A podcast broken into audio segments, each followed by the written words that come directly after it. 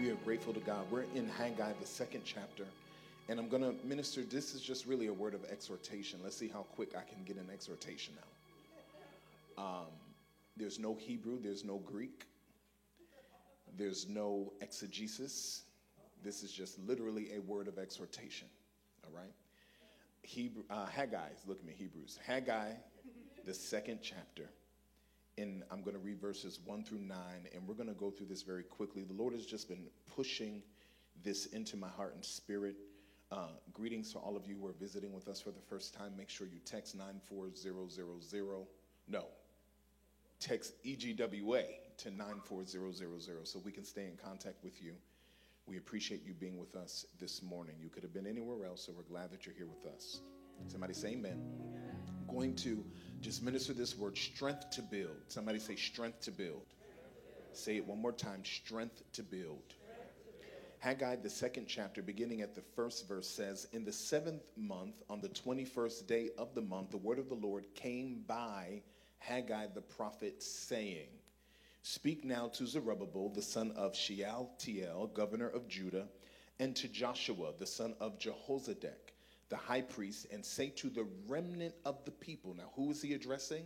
The remnant of the people. This means it's not the masses, it's not the multitude, it's not the largest of the corporate gathering, but it's the remnant. It's the detached group within the group. All right? He says, Say to the remnant of the people, saying, Who is left among you who saw this temple in its former glory? And how do you see it now? In comparison with it, is this not in your eyes as nothing. Yet now be strong, Zerubbabel, says the Lord, and be strong, Joshua, the son of Jehozadak, the high priest, and be strong, all you people of the land, says the Lord, and work. Somebody say, and work. And work. Say it one more time, and work. and work. For I am with you, says the Lord of hosts. So the impetus or the drive of being committed to the work is one thing. The Lord is with us. Somebody say, The Lord is with us. According to the word that I covenanted with you. Say, covenant. When you came out of Egypt, so my spirit remains among you. Do not fear. In other words, according to the principle that I established when I delivered you. Okay, so when God delivers us, He doesn't just snatch us out of the trial or snatch us out of the bondage, but He literally brings us into the place of deliverance where now His purpose is being revealed. Somebody say the purpose of God. All right, so He establishes a principle and a precedent. I'm delivering you, but I'm with you. So I'm not just snatching you out and leaving you, right? But I'm staying there with you. He says, For thus says the Lord of hosts, once more, it is a little while, I will shake heaven and earth, the sea and the dry land, and I will shake all nations. Somebody say uh, Russia and Ukraine. And they shall come to the desire of all nations. So, this is his intention for every upset and upheaval and turmoil in the nations, that every nation would come to the desire of all nations. And I will fill this temple with glory, says the Lord of hosts right? So the manifestation of glory or the promise of that is commensurate with the upheaval and the shakeups that we see all around. He says, The silver is mine. Say, The silver is mine. He says, The gold is mine. Say, The gold is mine. That means that God does not have an economic issue. He's establishing the principle and the precedent that I am not void of resource. It's all mine. That means the money in the bank account of the multimillionaire who could finance your dream with one check, they think is their money, but the money belongs to God. And he can do with it whatever he wants to do. He says, It's mine. And then he promises again that the glory of this latter temple shall be greater than the former. So he's saying, You think you saw something before, wait till you see what I'm about to do. You think you experienced my power before. Wait till you see what I'm about to do. You think you've seen me provide before. Wait till you see what I'm about to do. Because glory is not smoke, it's splendor, it's affluence, it's weightiness, it's reputation. Somebody shout hallelujah. It's splendor. He says, The glory of this latter temple shall be greater than the former, says the Lord of hosts. And in this place, somebody say, This place I will give peace, which is the Hebrew word shalom for nothing missing, nothing broken and nothing lacking. That means no deficit. It means no dysfunction. It means no disenfranchisement. Somebody say peace. That's not just mental peace and you listening to your favorite song. Okay? It means that you will come into a place where nothing will be out of alignment or out of order. That's God's peace. Everything will be reconciled, says the Lord of hosts. Father, we thank you for the word of God. Circumcise the ears of our heart. Give us hearts of understanding so that we can receive the engrafted word that is able to save and convert the soul. And thank you for such a great salvation. In Jesus' name, amen. Here's point number one. Let's go right into the points. The immutability of God's word is what uh, this is all based upon. Say immutability.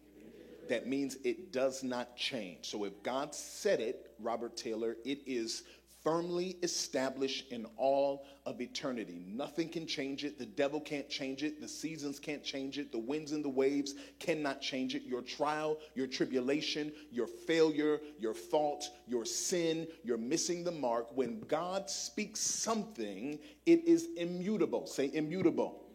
He cannot lie, and his word cannot change. As high as the heavens are above the earth, he has exalted his word higher than everything. Heaven and earth will pass away, but his word is going to stand forever. Somebody say, His word cannot change.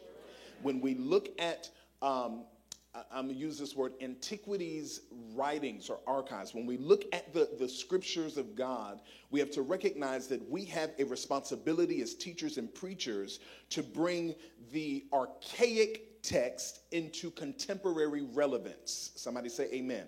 So, this is speaking to a people and a time that was a very long time ago, but there are always layers of revelation and insight that in our modern experience that we can apply. When the Bible says uh, that in the beginning was the Word, we recognize that the Word is a man. Somebody say the Word, word. is a man uh, John in the book of Revelation saw him riding a horse with an insignia on his garment that literally said Word of God. So he is a man. Say, the Word of God is a man. The Word of God is Jesus Christ. All right? And so we don't approach the scripture from the standpoint of it is just some old historical document that doesn't really have relevance. It has relevance because when you begin to tap into the word of God, it becomes the living word, the living man Christ Jesus, who begins to ride through every area of your life to establish firmly what it is that he is saying. Somebody say amen. Point number two, in the beginning was the word, meaning logos. Somebody say logos.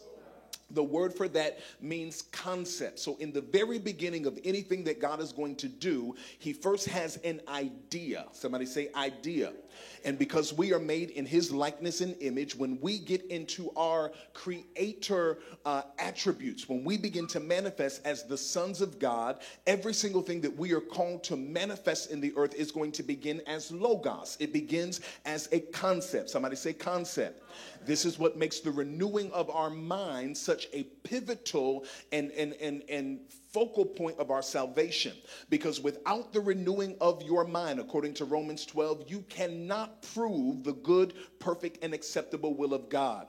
I taught yesterday in Natsar, so I'm shout Natsar real quick we talked about how there is a cohesion between the renewed mind of the believer, the spirit of the believer, and the Holy Spirit of God, and how all of these are intertwined, and God uses our logic and our rationale to bring us to the understanding of what it is that He's saying and doing. Somebody say amen.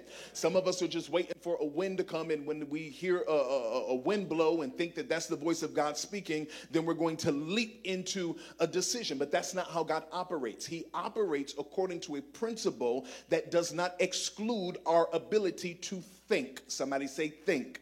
God has his greatest success with people who have the capacity to think. Somebody say, I'm a thinker. So, in the beginning, there is the Logos, there is the concept. Now, after the Logos, there is a prophet, right? John 1 says, In the beginning was the Word, and the Word was what? The Word was with God, and the Word was God, right? In verse 14, it says, And the word became flesh and dwelt among us. But before the concept can take on the form of flesh, there has to be the agency of the prophetic provoked. Well, how do you know that? I'm glad you asked. Because before the word became flesh, Isaiah the prophet, 700 years prior, prophesied the coming of the Lord Jesus Christ. And so when God is about to do something new in your life, he has to send an agent to activate it and to incubate it and to actuate it in your life so that it can begin to come to pass. Somebody say there has to be a prophet. So then that means that we have to go according to the principle. I'm going a little bit fast because this is an exhortation. Uh, uh, in Second Chronicles, where he talks about if you believe God, you will be what? Established. He said, but if you obey his prophets, you will what? You will prosper. So it means that God doesn't do anything in the earth without first revealing his secret to his servants, the prophets. Why? Because the prophets are the ones that have to articulate it, they have to prophesy it, they have to speak it into existence so that it can become flesh. Somebody say, Amen. All right? So everything he does starts in the mouth of the prophet. So when God is giving you a word, somebody say, We have a word. We have a word that we're going to be a super mega ministry. We have a word that we are going to build uh, churches all around the world. world. We have a, a word that we are going to have a network that is a collaborative of apostolic and prophetic and fivefold ministry leadership gifts. And we're going to form a round table and we're going to bring direction to nations and direction to regions and territories. We have a word that we're going to be a multi million dollar ministry and that in our ministry there are going to be a multiplicity of millionaires. We have a word word that this is going to be a house of healing and signs and wonders and miracles. These are all the words that are over our lives. We have a word that there is a sound in our house that has to be produced. Somebody say amen. Glory to God. That's all right. We're waiting on the season of God. But there's a sound that has to be produced and released to the nations of the world because in the sound there is healing and there is deliverance. We have that word. Somebody say, We have a word. But it's not enough for us to just have a word without observing the seasons that it's going to take to bring that word to pass. Now, this is where I'm at in my notes, right? There are different seasons. There's a winter season where things die off. Don't make too many decisions in your winter season because the wrong stuff is going to talk to you. When you're in a season of deficit, you're in a season of loss, you're in a season of things drying up, you have to recognize that that is a normal part of the process. We could not enjoy summer here in the Northeast if we did not have winter. Somebody say amen.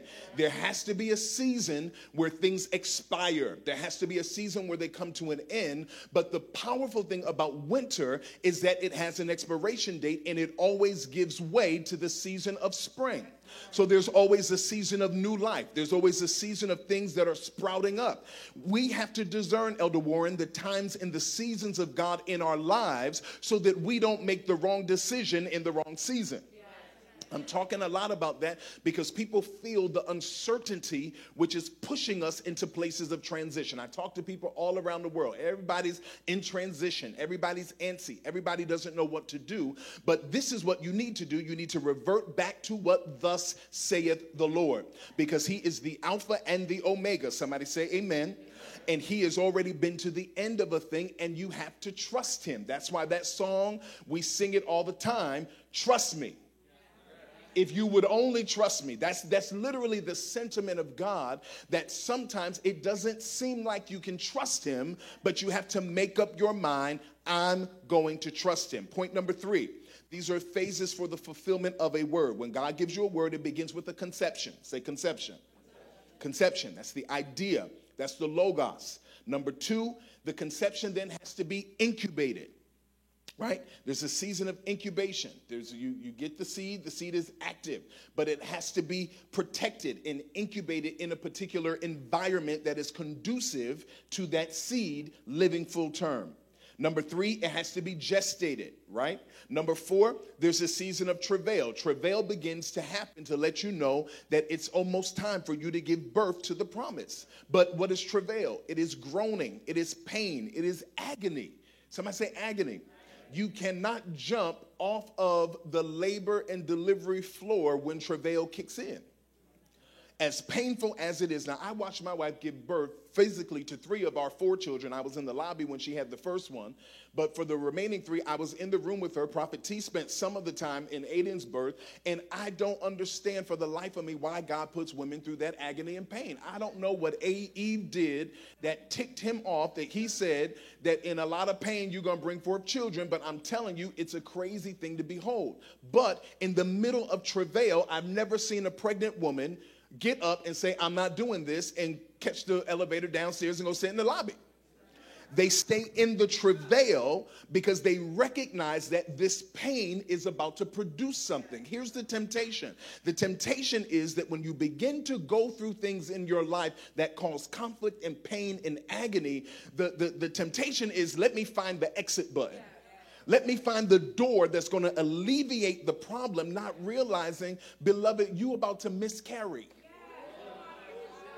You about to be in the elevator and your baby's going to drop out of your womb in an environment that's not conducive for your baby. You have to stay in the place of travail, right? Uh, then after the travail is the birthing. That's where the baby comes out. You got your seed, you got your promise. Number six, there has to be protection of the promise. You just don't throw the promise out there. You have to insulate it and protect it. Number seven, then there is the maturation of it. Somebody say it has to mature. So when the vision, Elder Warren, begins to mature, when we become a, a, ministry that is no longer like children that are tossed to and fro and carried away with every wind of doctrine, when God can trust us to do what it is that He's called us to do, and we can do it on command, we can do it on demand, we can do it with consistency and faithfulness, we can do it without having to have a meeting about how to treat people on the usher board or on the praise team or in the choir or even have a choir. When we can make this work the way it's supposed to work, without ego, without pride, without people thinking they're the grand dame and they're all that in a bag of chips and they're barely living saved. Get what I'm saying? When we can get to the point where God is magnified and glorified in our midst, then we come to the next level, which is replication. Then God says, I can trust you now to reproduce the promise. Now you can take it and you can open up another campus and you can go to an area where you have never been and you can build another church because you have been found faithful with what I've called you to do. And then that gives place to number nine, which is perpetuation. It then gets to continue. You get license for it to continue to move. Somebody say, Amen. I found this out that the scripture says, and I'm really almost done to whom much is given, much is what? You can't build much with people who are not given much. And the temptation is, prophet, when you're a leader like me, I think Brandon identified that I am a transformational type of leader. Now, I'm adjusting and, I, I'm growing and evolving, and I think that there are other dynamics of that leadership that I'll take on. But one of the weaknesses, I would say, for a transformational leader is that they always look for the good in everybody. Stick with me, right? They always look for the good. They look for what's in you that can be cultivated, that can be mentored, that can be pulled out. But here's the problem Elder Aaron, everybody doesn't want what you see. Y'all not gonna like it.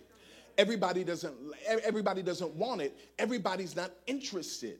And so the, the tyranny of being a transformational leader that looks at people through the lens of what is your gift? What is your calling? What is your purpose? What are you supposed to do? The tyranny is you start to deal with people on the level of pouring yourself and everything you have into them to pull it out. And they're going home saying, I don't even know why he's doing that because I don't even want to be nothing more than I already am. So, part of the paradigm and the adjustment is you have to let people be exactly who and what they are, even to their own detriment.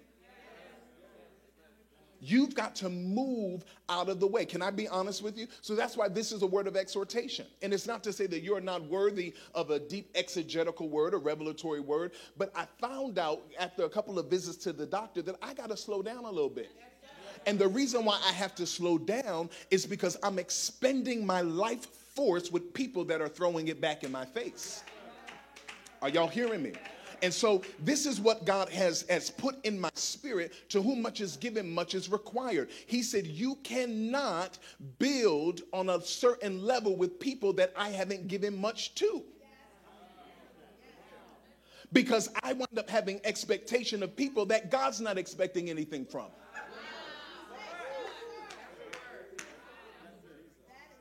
Some people, now listen, now listen, no, this is real. And when I tell you this is setting me free, because some people have not been entrusted with much from God. They literally haven't. Prophet T and I were having this conversation, and we were just talking. We talked, I probably talked to you more than anybody, but we were just shooting the breeze about some stuff. And I said, you know what is interesting because I said, I'm so convicted of what God has called me to do. And that calling has been a guiding force through all of my life. When I was in ninth grade, I knew that I had to be a preacher in Connecticut. When I was in ninth grade, I knew I'm going to have a church in the state of Connecticut. I'm going to have to build it. By the time I went to college, I knew that I would have a network that touched the world. I, when I say I knew it, I mean these were the guiding principles that govern my decision making. Right? So when it came time to date, I had to have conversations about do you believe in global ministry? Some of y'all married people that don't even believe in what you called to, but that's all right. That's another story. Yeah, because one of the biggest one of the biggest nooses around your neck is a spouse that is not equally called. God could call you to be a prophet to the nations, and you could be married to somebody that's barely a Christian. And you wind up following somebody into a place that is an upset to your entire destiny.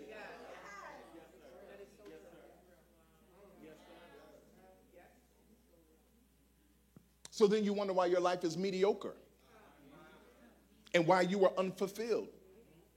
It's because you're unequally yoked together with a believer.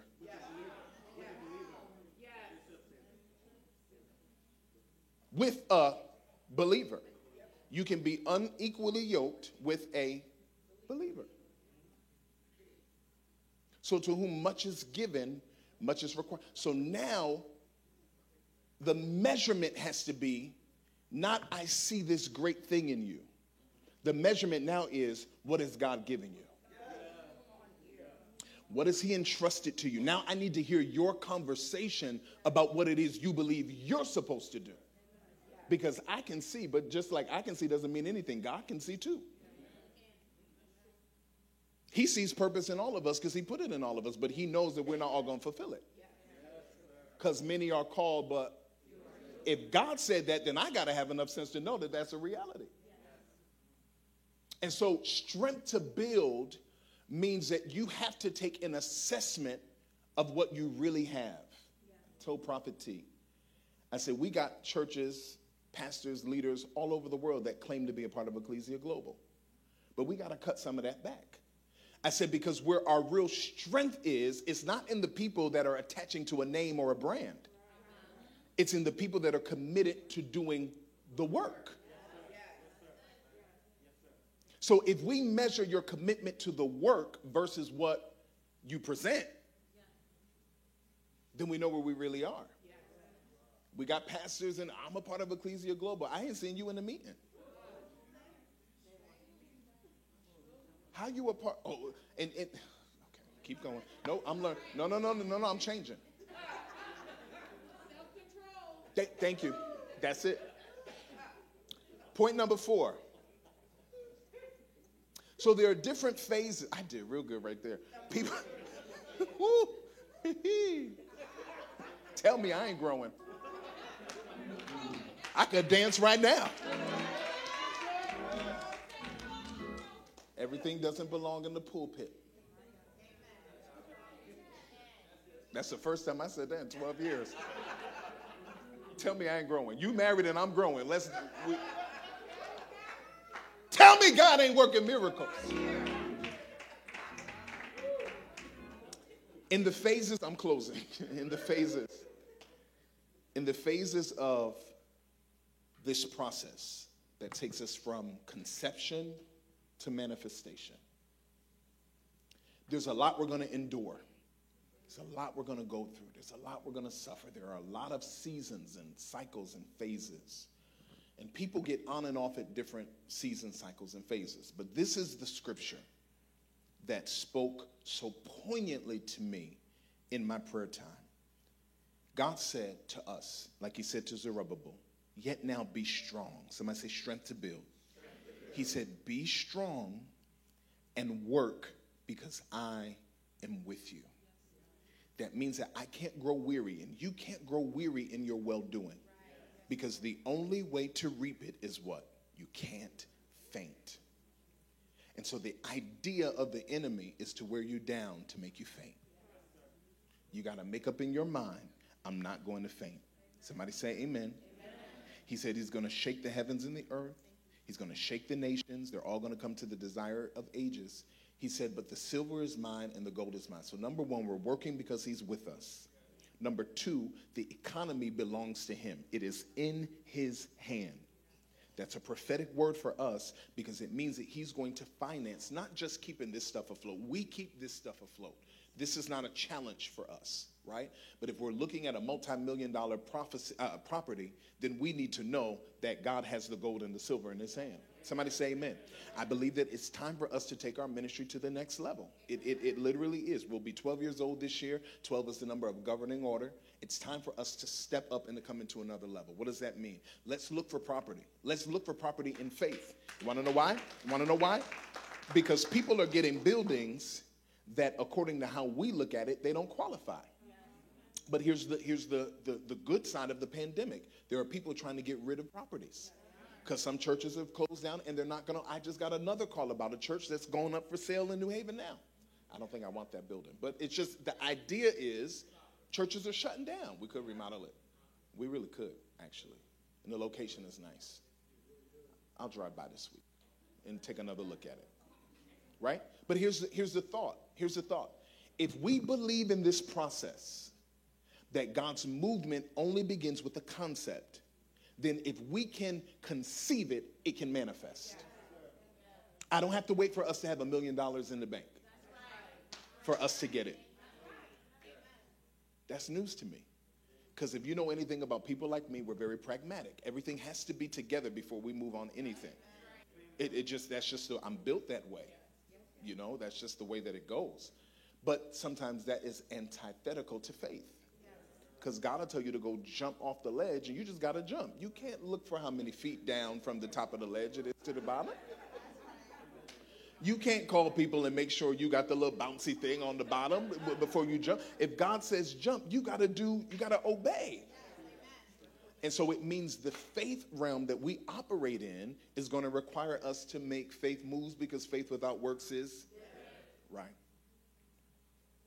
And then the last thing he said after he promised to be with us, after he commanded the tired people to work, after he said the gold and the silver is his, he gave them a promise that the glory of the latter temple, after you have survived, after you have persevered through weariness, after you have observed all of the different seasons and phases of your growth and development, after you've gone through, after your travail, after your pain, after the agony, after the brokenness, after all of that, he says, the glory of the latter house will be greater than the glory of the former. And in that place, nothing will be broken, nothing will be missing.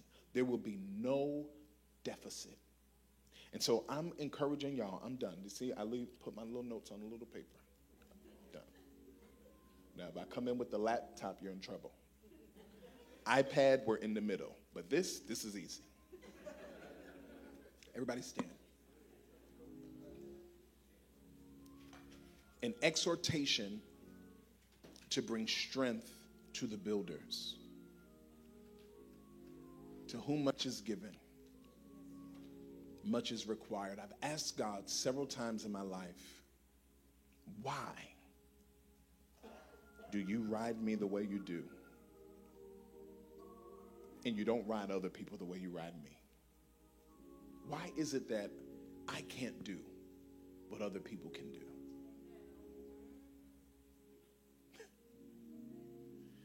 I can't put spit on people's faces and still give away $7 million.